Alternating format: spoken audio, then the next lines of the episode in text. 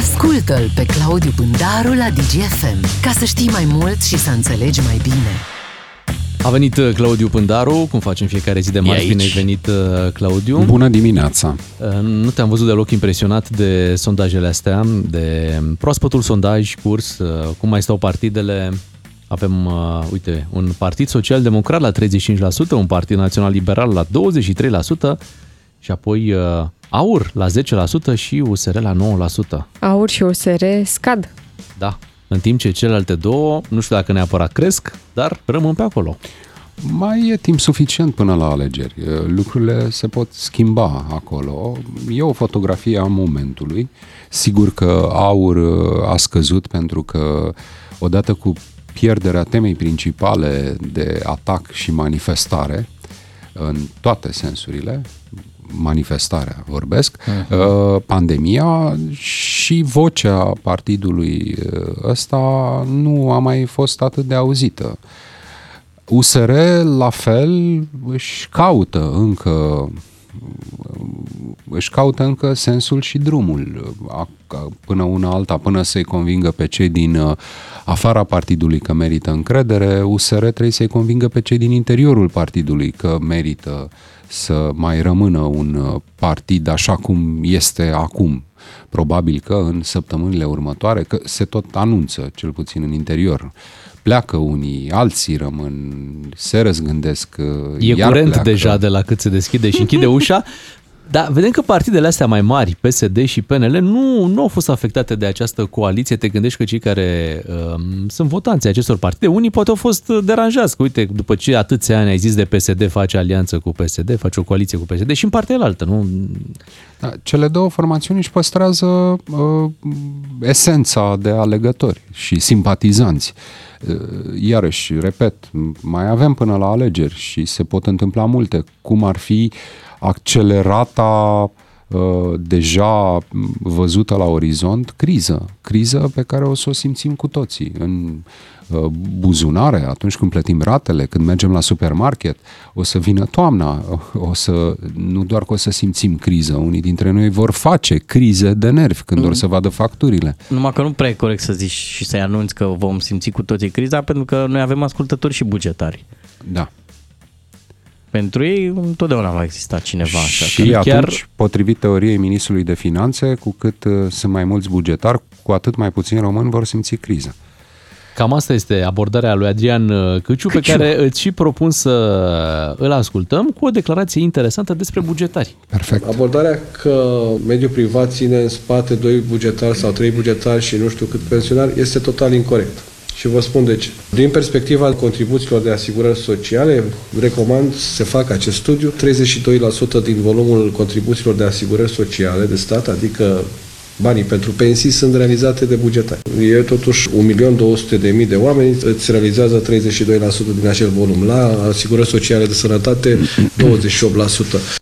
Că din ce bani îi plătim noi pe bugetarii ăștia, domnul da. Căciu nu mai N-a mai avut bandă. Sigur, acum, e absolut firesc și normal ca un stat modern să dețină și o infrastructură care să deservească, să ofere serviciile un necesare, aparat stat, da. un aparat profesionist cu unelte în mână, uh, la fel, uh, adaptate secolului în care trăim. Când ne uităm însă la România, vedem două lucruri este limpede, limpede. Cred că în primul rând e evident pentru cei care lucrează la stat, dacă se uită în jur, că văd colegi care nu au ce căuta acolo, văd colegi cărora le sclipește nu mintea, ci insigna de partid pusă pe reverul costumului sau uh, al sacoului uh, purtat de, de, de doamne.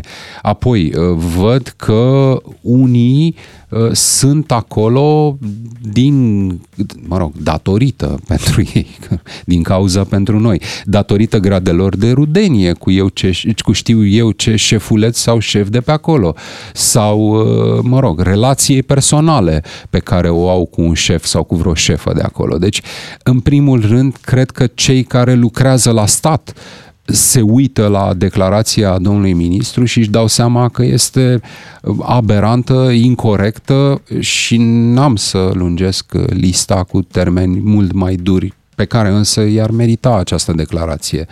Uh, matematica asta uh, pe care ne-o arată domnul ministru e una total greșită. În primul rând, așa cum spuneai și tu, Bogdan, pentru că banii ăia sunt proveniți tot din taxe și impozite. Deci noi plătim taxe și impozite, uh, bugetarii, desigur, iau salarii și din acei bani de salarii plătesc la rândul lor niște contribuții la, la, la stat domnul ministru uită sau se face că uită că multe dintre companiile statului român, deținute majoritar de statul român, nu câștigă bani în realitate și sunt subvenționate tot din banii noștri. Pe ei să luăm metroul. Da, ă, angajații de la metrou plătesc contribuții serioase la pensii, sănătate, dar compania pierde bani compania nu face nici măcar bani ca să-i plătească pe acei oameni. Compania respectivă primește anual tot din banii noștri niște bani pe care uh, pe urmă o parte dintre ei îi, uh, îi dau statului român sub formă de astfel de, de, de taxe sau uh, contribuții. Pe de altă parte, domnul Câciu nu uită că vine din Partidul Social Democrat și cumva vrea să îi atragă pe bugetari de partea acestui partid, și nu? mai încarcă o treabă, încarcă povestea asta a luptei de clasă, că noi nu suntem în competiție. Evident că e nevoie de bugetarii utili de învățători, asistente medicale, polițiști, de oameni de administrație. Evident că statul are nevoie. Noi vorbim și atacăm aici problema bugetarilor umflați, da? de șefi de comisii, de consilii, de agauri dar nu numai. Uh, statul român are această problemă de sus până jos și mai ales uh, jos acolo, la firul ierbii, unde organigramele sunt încărcate, sunt inutile. Una dintre principalele probleme pe care le are această țară, spre exemplu, este felul în care e gândită administrația locală. Noi avem mult prea multe primării și localități administra- din punct de vedere administrativ în această țară. Sunt țări europene, noi avem peste 3000, 3500, sunt țări europene mari care nu au mai mult de 600, 700. Ce înseamnă de fapt diferența asta de număr? Înseamnă că în loc să ai 600 de primării da? cu angajații din subordine, tu ai 3600 de primării cu angajați în subordine, cu oameni care uh, nu, nu poate să funcționeze așa. Sunt localități care nu au venituri din care să supraviețuiască și primesc tot din partea statului român. E, aici un prim pas uh, obligatoriu de făcut în următorul deceniu este în primul rând să, să, să regândească România felul în care se organizează administrativ. Altfel, nu vor face decât să crească uh, numărul acestor, acestor oameni. Și, uh, iarăși, unii dintre ei nu au ce căuta acolo. Nu fac nimic, în realitate. Uh, și în cele din urmă, dar poate în primul rând, m-aș fi bucurat ca domnul ministru să ne spună că în 10 ani cel mai bun angajat al statului român va fi un sistem informatic că avem nevoie. E ireal acum orice contact cu mare parte din administrația statului și asta cred că o știu o știm atât de bine cu toții, da? când te duci și umilit te apleci în fața unui ghișeu ca să îndeși pe gemulețul mic dosarul cu șină. Mai cu sunt niște... și interacțiuni digitale, dar chinuite totuși da, cu statul da. român. Fiecare succes din ăsta digital e de fapt o, o mare, o imensă victorie când poți să încarci un document online. Da. Sau de... să plătești ceva online. Sau să plătești și nu știu dacă online. ați văzut acolo pe ghișeul.ro unde poți să-ți plătești diverse lucruri, scrie mare de de tot când uh, faci o plată, comisionul este suportat de instituție sau de, știi? Băi, Bravo! Ca și cum Bravo! Vă dăm și asta. Deci vă da. dăm să plătiți cu cardul, online, cum vreți voi și suportăm și comisionul tranzacții. Intrați pe spațiul privat virtual, da? Iarăși, o mare, un instrument uh, uh, incredibil și util și necesar al, al oricărui stat. Intrați pe spațiul privat virtual.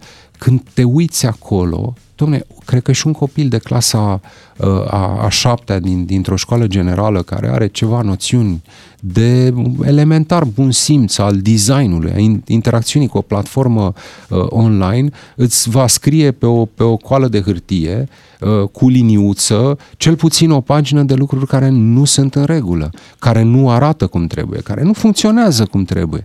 Deci, uh, lipsa asta de, de, de pricepere o vezi în astfel de locuri, țipă la tine uh, te agresează ca, ca, ca cetățean. Lucrurile acolo nu funcționează, nu, nu găsești ce ar trebui să găsești. Dar domnului ministru al finanțelor nu-i pasă de asta. Dânsul, uh, că ne întoarcem iarăși la sondaje, dânsul are alte priorități. Prioritățile dânsului este să nu-i supere pe bugetar, pentru că, da, unii dintre ei votează cu partidul care l-a trimis acolo. Uh, nu așa uh, trebuie să faci administrație publică, pentru că asta e administrație sau administrarea Uh, treburilor, afacerilor curente ale statului, nu gândindu-te la politică, nu gândindu-te la voturile pe care le câștigi sau nu, pentru că altfel o să rămâi în față cu o țară care stă pe loc care nu merge. Hai să dăm și o veste bună. Președintele Claus Iohannis a anunțat ieri că nu vor crește taxele și impozitele, deși se vorbește mult despre acest impozit uh, progresiv. A anunțat președintele că nu există un consens în coaliție, o decizie la nivelul coaliției în acest sens, deci să stăm liniștiți.